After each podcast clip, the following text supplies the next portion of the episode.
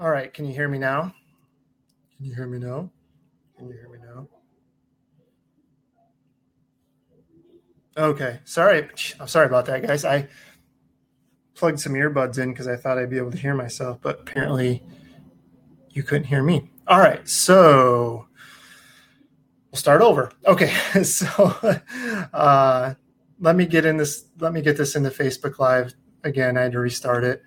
Um, but uh, sorry about that. I see I have some questions, and I can definitely get to those. But I actually wanted to talk a little bit today about a question that somebody had asked me, uh, an athlete that I coach. So um, we'll try this again. So I actually have a little bit of a blog post I'll put with this. Uh, so I'm pretty much going to read from that, and then we'll get to your guys' questions. All right. So, yeah, you won't see me because um, I just have the mic on today. So there's nothing really to see unless you want to see my um, scraggly beard. Uh, all right. So question I got was, uh, so what exactly should marathon pace feel like? So this was recently posed to me by Lisa, an athlete that I coach. And, uh, you know, ultimately I came to the conclusion that it, it was a great question because I don't think we've actually really addressed it. Uh, we've addressed things like strength and speed, but not necessarily the tempo. And unfortunately, a question like this has a ton of different avenues to go down. So the answer is really more like, it depends, right? So, um, which if you know me, that's my famous response to things, is that it depends. Um, but I, the more I thought about it, I think there's is definitely something we should look into. And it's it's it's definitely because one of the things I stress is how important it is to learn how certain paces feel, right? So uh, when I was thinking about it, I think there's four major areas that we really need to look at when we talk about this. And one is your strengths as a runner. Two, the timing and length of the workout. Three, how big of a jump you're trying to make. And four, what your goal pace is. So number one, strengths as a runner. Your strength as a runner will initially play a role in how a marathon pace should feel. We've done a few blogs on about finding these strengths and how to score yourself. And we actually start the Hanson's First Marathon book on these premises. I actually do a lot of score. There's actually a score sheet you can do, questions that I ask that you can answer yes or no to, and give you an idea of where you're at. And, and ultimately what it comes down to, though, is that if you feel The, the, the makeup that you possess as a runner will dictate how the marathon pace feels, right? So if you are a speed demon who loves ripping up the track every Tuesday evening with a local run club, then there's a chance that you dread the Thursday tempo run, right? You don't like doing it. You'd rather be on the track than you would the tempo. That's just what you're good at. And so then not only physically, but mentally, you get you get challenged on those things, and you, you seem to not, you just don't like it as much. Now, however, if you're on the other hand, if you're a person who loves going out and putting in miles, long runs, things like that, then marathon pace is probably your place of refuge. Like you can go out there and you can do that, and you, you struggle much less with tempo runs than you do like the speed workouts, things like that. So then the second thing is, and ultimately that's going to change, right? So that's where you, that's where we, that's where the scoring and stuff kind of comes into play, where if you know, and ultimately a lot of you already know this about yourself, and it's something you just learn over time. But if you're new, then it, it makes a difference, right? Because you don't, you really have no idea where you're starting at. Second thing is time and length of the workout. This could mean the timing of the, in the segment, but also time of the year. For instance, people training for an October marathon will begin their training in early to mid-June. If they took some downtime and then jump right into training, then they aren't going to be acclimated to the heat and humidity. So it takes, it's going to take a few weeks to really get going into that. This certainly isn't going to make marathon pace feel very easy. But luckily you aren't running the very long tempo runs at this point. And, but it can certainly be more of a dream killer. Like you go out there and you do a four mile tempo in the first part of, you know, mid July, and you're like, holy crap, what am I going to do for another twenty-two miles? That's very common, right? So that's, that's something that we get all the time. And if ideally what we're looking at here is if we're, we're building from that really, we're building from a short run, a short tempo run in the midsummer, you know, say, you know, you start those doing those in, in July, And then you're going to really get into the heat of the summer through mid-July, through mid-August, end of August maybe, depending on where you're at. But by that time, you've done a tempo run every single week, and it's gotten progressively longer. And so by the time you get to that eight, nine, ten-mile tempo, it still might be hot, but you've adapted physiologically to not only the heat and humidity, but to a new fitness level, and it's ideally going to feel easier. So I, you know, so early on, that four mile tempo run might actually feel harder than what an eight mile tempo might feel, you know, six, eight weeks from then. So you really have to take that into account too. So really don't get frustrated early. Just kind of wait and see what happens, especially those first few weeks. And on that note, the first marathon workouts might be tough because of it, because it's territory. You know, we'll talk about it in a second, but for now we're talking about the distance in that, at that new pace. Initially, that workout might feel like a lung burner because it's currently out of the realm of possibility to run that pace for a marathon. So essentially what I'm saying is, if you are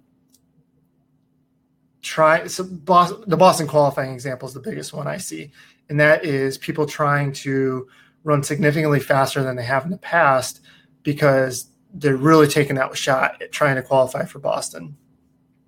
Or they might just be like, I'm right off the edge of qualifying, but I'm going to need like another eight minutes just to, just to even have a chance to get in, right? So they're, either way, they've got to make a pretty significant jump in what they have to run. And so early on, if you're making that big of a jump, then you are, you know, you might ultimately be running faster than your half marathon pace early on, um, because that's where you're at, you know. So if you've run four hours and, you know, your your half marathon P R is, you know, one fifty-five, and then all of a sudden you're going to try to run, you know, three forty-five or three forty, all of a sudden you're running faster than what you've run for a half marathon on these tempo runs. And so it's going to feel significantly harder than what your actual marathon should feel like because you're trying to jump up into a very new, a brand new fitness level. So hopefully that makes sense. So, but your heart, your effort is harder because, so let me rephrase. So once you do that, and then like we talked about, as you gradually progress and you get more comfortable and your fitness improves, the pace ultimately won't be the limiting factor because you've graduated from that being lactate threshold pace. And if you do it right, you progress the next six, eight weeks, all of a sudden what was your lactate threshold is now, that's at a new higher level, right? So you move back. If you if you keep that marathon pace constant, but your lactate threshold's improved, your lactate threshold went from being above, or your, your marathon pace went from being above lactate threshold to now being well below lactate threshold. So the pace itself won't be the limiting factor. What's going to get you now is that you've gone from running four miles on a tempo run to eight miles, nine miles, ten miles at tempo run. So there's really going to be ex- your your discomfort's going to come more from the length of the run than the pace itself. But that's okay. We'll talk about that in a little bit too. All right. So then, kind of piggybacking onto that, what kind of jump are you trying to make? You know, along the lines we've already talked about, the amount of improvement you're trying to make will play a big part in how pace feels. If you have someone who's running their fifteenth marathon per se, they probably aren't swinging for the thirty-minute P R fences. They are just trying to eke out a half percent to two percent improvement or maintain that Boston qualifying status. So they're they're very familiar with marathon pace. It's going to feel like old hat to them. On the other hand, if you have a relative newbie who's just now learning about structured training, they might be trying to hit that walk-off homer. For these folks, they are doing they're talking about doing tempo runs that they might have been doing speed workouts the last year, just because they One, they, they weren't doing structured training. They, a lot of times they just have no idea what their actual ability level is. And so they gravitate towards a slower pace, right? And I see that a lot. Like I see that a lot with the four plus hour crew where they just don't know where they're at. They think four hours is a good number. And then they start training, they start actually training and they're significantly faster than four hours, but they don't know exactly where they're at. So you'll see a lot of, uh, kind of back and forth on paces, and they don't really know exactly what's going on. Um, but this is going to may, be a major effort, especially early on for them. Mind you, I am not saying that they should or should not be going for that big walk-off homer, but I'm just pointing out the fact that they might be in the in the camp of, in the air quotes, what have I gotten myself into? They might be in that camp for a few for a few weeks because of like what we said. They're, they're taking a huge step forward and they're trying to hit that home run, and they're they're actually probably overextending themselves a little bit early on in those marathon tempos.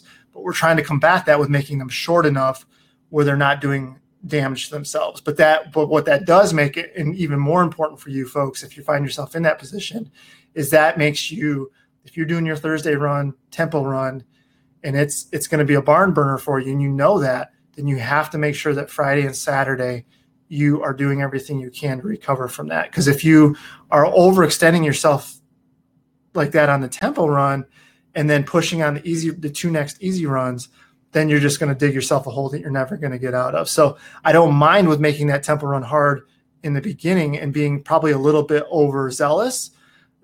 But what I would caution you is don't make it harder on yourself than it needs to be by, by making the other days harder. You really have to focus on making sure you're slowing down on those easy days, making sure your recovery is good, your nutrition's good, things like that, plenty of hydration, all that good stuff that you're, that you're able to do, make that count. Um, and one thing, I, I didn't really talk about this when I first wrote this out, but one thing I think you could do too is uh, one, well, I do, one of these I do already with schedules I write individually. Instead of doing a tempo run, what I'll do is break that run up. So say it's a four mile tempo run the first week.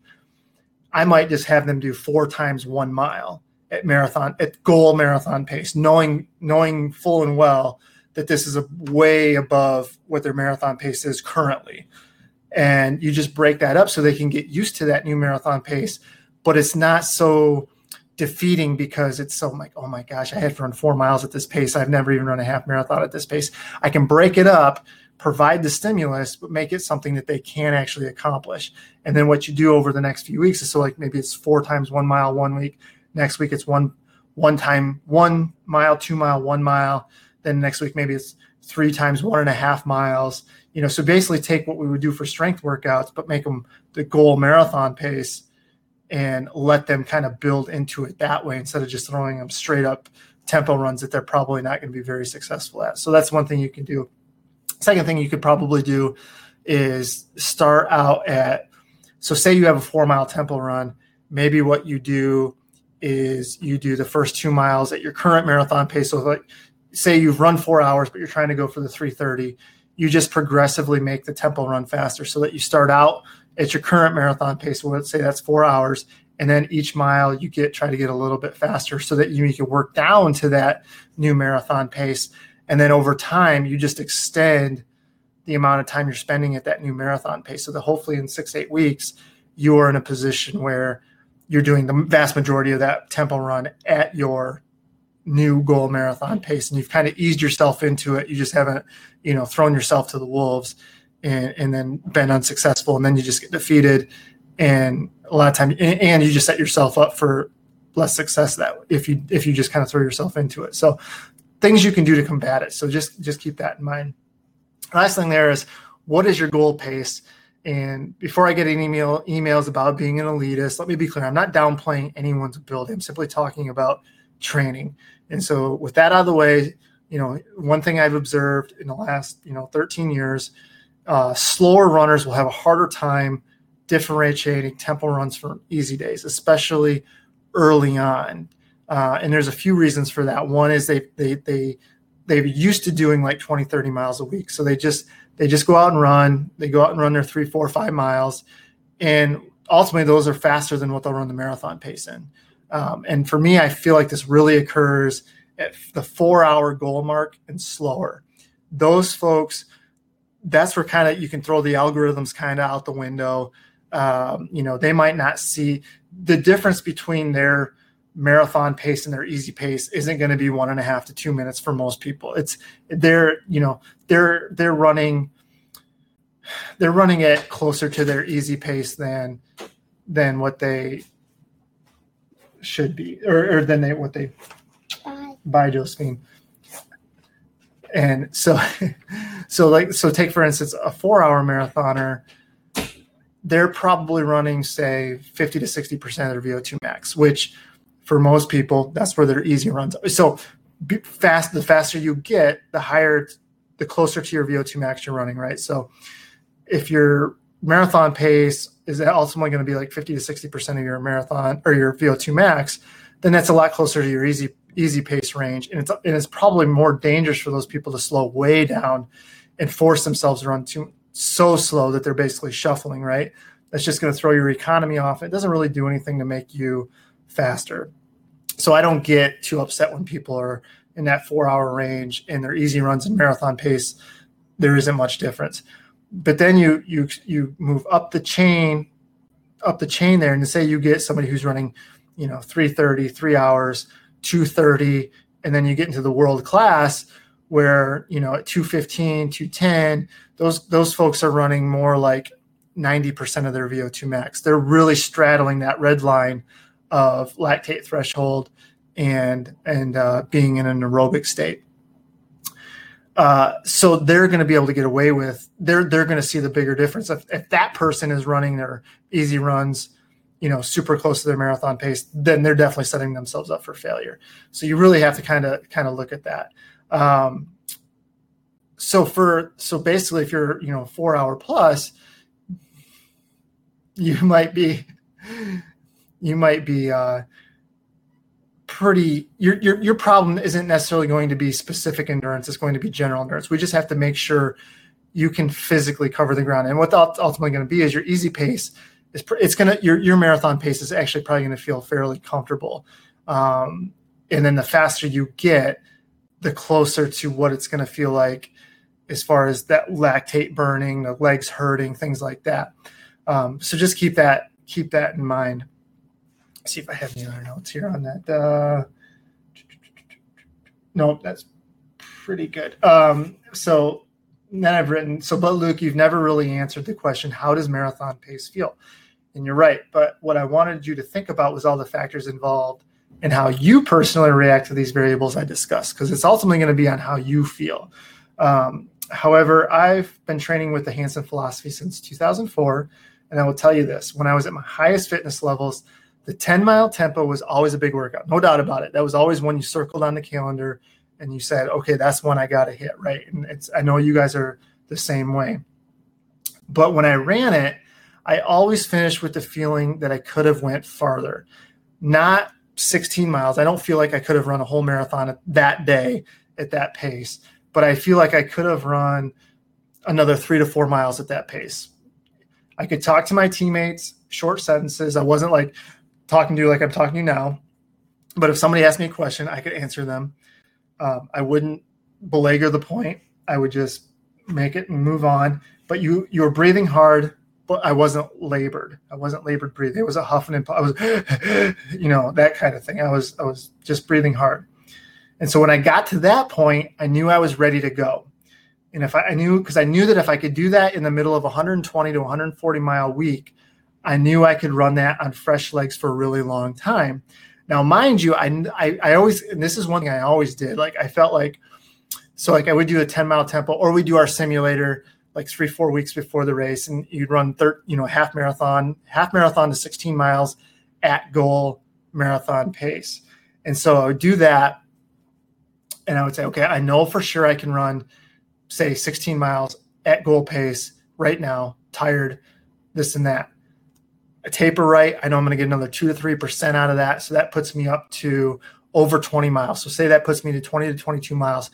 I knew in my mind, I say, so I would say I knew then at that point, if I could get to twenty to twenty-two miles, I was going to be in pretty good shape. I knew I could make it that far at pace. And then like all races, and, it, and you guys will fall into this too, it's like that last four miles isn't necessarily going to be dictated by how your tempo runs. It's going to be dictated how mentally you are, how well your fuel planning went, how how much of the race are you in. So if you're if you've given up and mentally you've just kind of cashed out, you're going to slow down, right?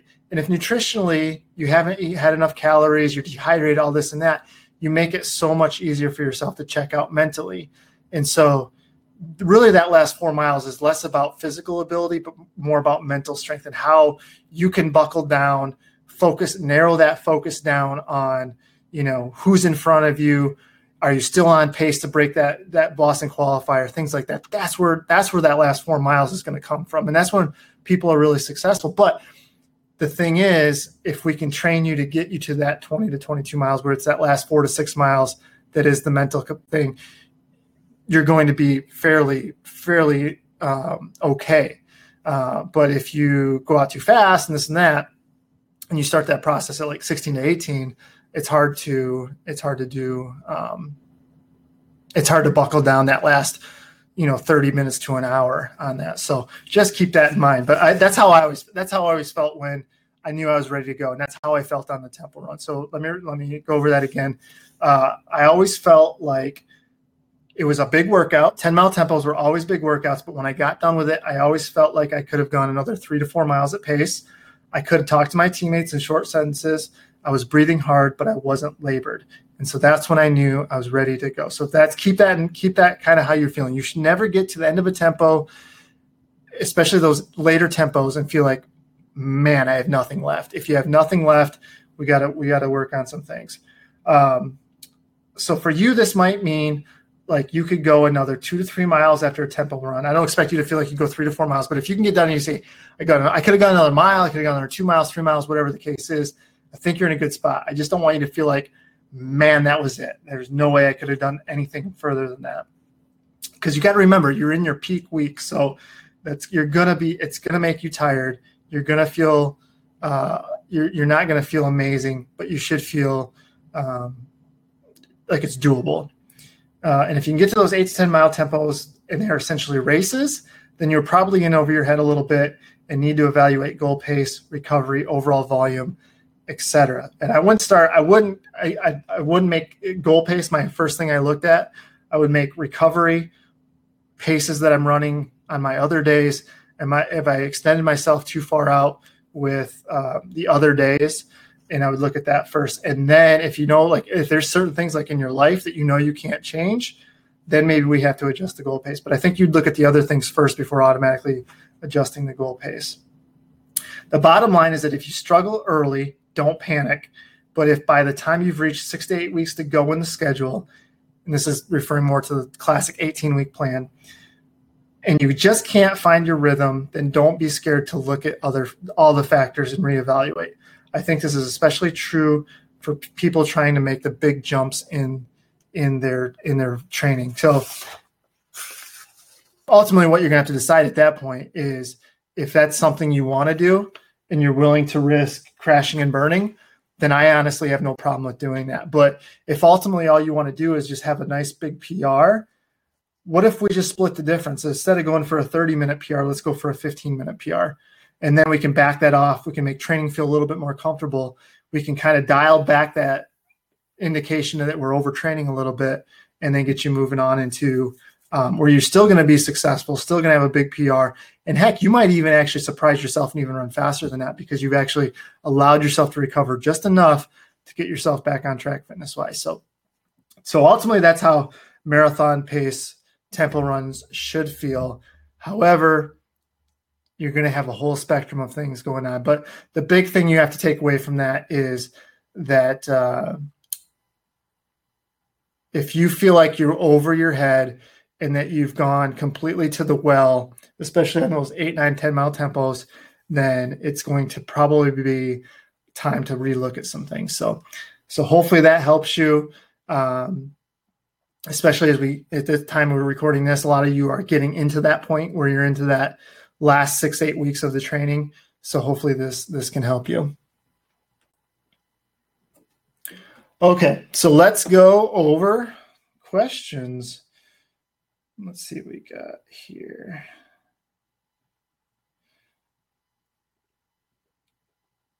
Do, do, do. All right. So let's look at some of these. Okay. So Donnie, is there a half marathon blog on race strategy for half marathons as there is for the full marathon race? Unfortunately, no. Um, half marathons are definitely coming to the forefront of what we're doing now. Um, you know, obviously we're mostly known for the marathon stuff, but we're trying to get more half marathon things in. But really, ultimately, you kind of stay the same, especially, um, you know, in that if you're in that hour thirty to two hour range for the mar- half marathon, you really treat it a lot like the marathon, where you really want to be conservative in the beginning and then gradually pick it up along the way, which is actually going to be more doable in the half because it's obviously just half the distance, right? You can you can physiologically handle that a little bit better. But um, you definitely, with the half, run the risk of going into that red zone more than you do for the marathon. Because like if you do, if you go out in a marathon and you go out at half marathon pace, that's your own fault, right? There's no reason for you to be going out at your half marathon pace in a full marathon. But if you're going out in a half marathon, you're a lot closer to that kind of lactate threshold point. And beyond that, then that's where things get a little scary. You can't maintain that pace for too awful long. Um, so if you, if you're a lot closer to that, your margin of error is significantly less. So you want to just make sure you put yourself in a position where you're really only hurting that last thirty to forty-five minutes. Um, and then you can still, like, you'll have that lung burning sensation, but lactate threshold, you can really run at that point for about an hour, forty-five minutes to an hour. So if you stay within that forty-five minutes before you, you know, kind of cross into that red zone, you can, you can gut it out and be okay. You just have to, it's just going to, it's going to hurt. Um, but you definitely just want to, like the marathon, you really, you want to build into it. It's just that your margin of error is going to be significantly less on that. Um, so you're, oh, okay. So you're looking to run one nineteen thirty-eight. So honestly, like what I would say for you, Donnie, is that like, if, if you were looking to run under one twenty, you want to get to a point where that first thirty-five minutes is, it's not comfortable, but you're not like, if you're, if you're five seconds under your goal half marathon pace per mile, not a big deal, because you get to that, you know, you get to that ten K mark, or you get to um, eight miles, you can really start letting it rip and you can make up that time, no problem. Um, but if you go out and all of a sudden you're approaching, you know, ten K pace right off the bat within the first couple miles, you really kind of set yourself up for, um, overdoing it. And then you're just going to, you're going to have a pretty bad fade the last, in your case, probably the last two, three miles, you have a pretty bad fade. So you want to kind of, you want to kind of take that out of the equation by using the first three to four miles is a buildup into the, into your goal pace. And then just by standard deviation, you're probably going to be a little fast from there on out anyway. And you should be, you should be pretty good. All right. So Brank, you are asking, I've been doing strength training twice a week. Squats, front squats, blah, blah, blah, all for three months as part of the training for the marathon, September sixteenth. At what point taper should I stop the strength training? Uh, you know, actually, you should probably do it up until about the last ten days and then back off the heavy stuff. And then if you still want to do core, things like that, you definitely can. Um, that's not that's not a problem. And that actually kind of helps maintain some things. And just from a routine standpoint, you just don't want to stop lifting heavy stuff about, about ten days before. All right. And then, uh, let's see. So Sherry's asking, I'm a little over three weeks since my last marathon. I have a half marathon, October twenty-eighth, and just started the new twelve week plan. I've been running easy for the past ten days, working on nutrition with Nikki. I was thinking about, I was thinking that I should wait at least four weeks post marathon, which is this Saturday, before doing any S O S runs, but do I need to wait longer? Legs are feeling pretty good most of the time. No, I think four weeks is pretty good. You know, that's, uh, you know, that's a little bit of time off and then a couple of weeks of building up your mileage again. I just wouldn't do anything. I would even, it doesn't have to be a full workout. I would even say, you know, uh, if you scale it back by twenty-five percent or just make it a little bit slower, you know, just don't do anything past, you know, maybe make your first, your first workout, like, like the four by one at marathon pace would actually be a pretty good first workout back. Cause it just kind of gets you back into the routine of doing a workout. So what I'd usually do is like something like that, like a four by one at marathon pace. And then the next one be a longer run. So like a ten to twelve mile long run. And then so that'd be, if that's your fifth week, then your sixth week, then you can start getting after a little bit. But I make them, I, I definitely make them softball workouts. So it'd be something like the four by one, then a long run, then maybe like a speed, like a, a four hundred meter, a twelve by four hundred workout or ten by four hundred workout. Cause everybody can hit four hundreds, right? You don't, you know, everybody can do one lap around the track at a pace. They can do that. And that's just a little bit of confidence builder, get you back into the routine of doing workouts, things like that. So first two weeks, I'd probably do something like that. And, and then, and then you should be able to, to get into it. But if you're feeling good, you know, and I think too, you have to real, you have to kind of look at, you know, you might feel like crap when you do those workouts, but physically you're probably fine. It's just the fact that you've gone from running easy to all of a sudden now you're jumping up in an effort. Um, so you might have that little shock to the system, but for the most part, you should be, should be okay. Uh, second question, I'm planning to hire you as a coach. Ooh, my marathon training cycle for Eugene two thousand nineteen attempt to B Q training will start towards the end of December. What is time to start the coaching plan? Uh, you know, I'd say sixteen, sixteen, eighteen weeks out, whatever that works out to be. Um, I mean, you probably don't need me when you're on downtime and then just running miles. You probably don't need me is to be looking over your shoulder. Um, but let's see, what, when is that? Would you say Eugene two thousand? Is that, I think that's a May marathon, right? So let's take a look at that. So yeah, you're looking April, March, February, January. So yeah, you get, you get into January, April. Okay. So first part of January, probably still be all right. You still be pretty good. Um, yeah. Yeah. Cause like I said, I don't think you really need me to be looking over your shoulder for that first month. Just take your downtime, come back easy, follow like, you know, one of the recovery plans and, uh, and be good to go. And then if you're in the run club, you know, you have that access to that too. So I don't think there's any need to have me, uh, writing anything individually out for you. So I think you'll be good. Um, so good stuff. Yeah. All right. And then, uh, so that looks like it for the questions on here. Sorry again about that. I'm, I keep trying new things, but I try them at the worst time. I don't ever practice them. And I just kind of line it up and then it doesn't work. So that's my fault. And I apologize, but I think we're good now. Everybody got their questions answered. And uh, what I'll do is I need to make some edits to my little blog post and then obviously edit this video because there's like fifteen minutes of nothing on there. And then uh, we'll get this posted for you guys to look at and listen to again. So, all right, guys, thanks for listening. Thanks for putting up with me and sticking in there for me. Uh, have a good rest of your week and I will talk to you later. And if you're racing this weekend, good luck. Everybody stay, uh, stay recovered. And uh, all right, we'll talk to you later. All right, see ya.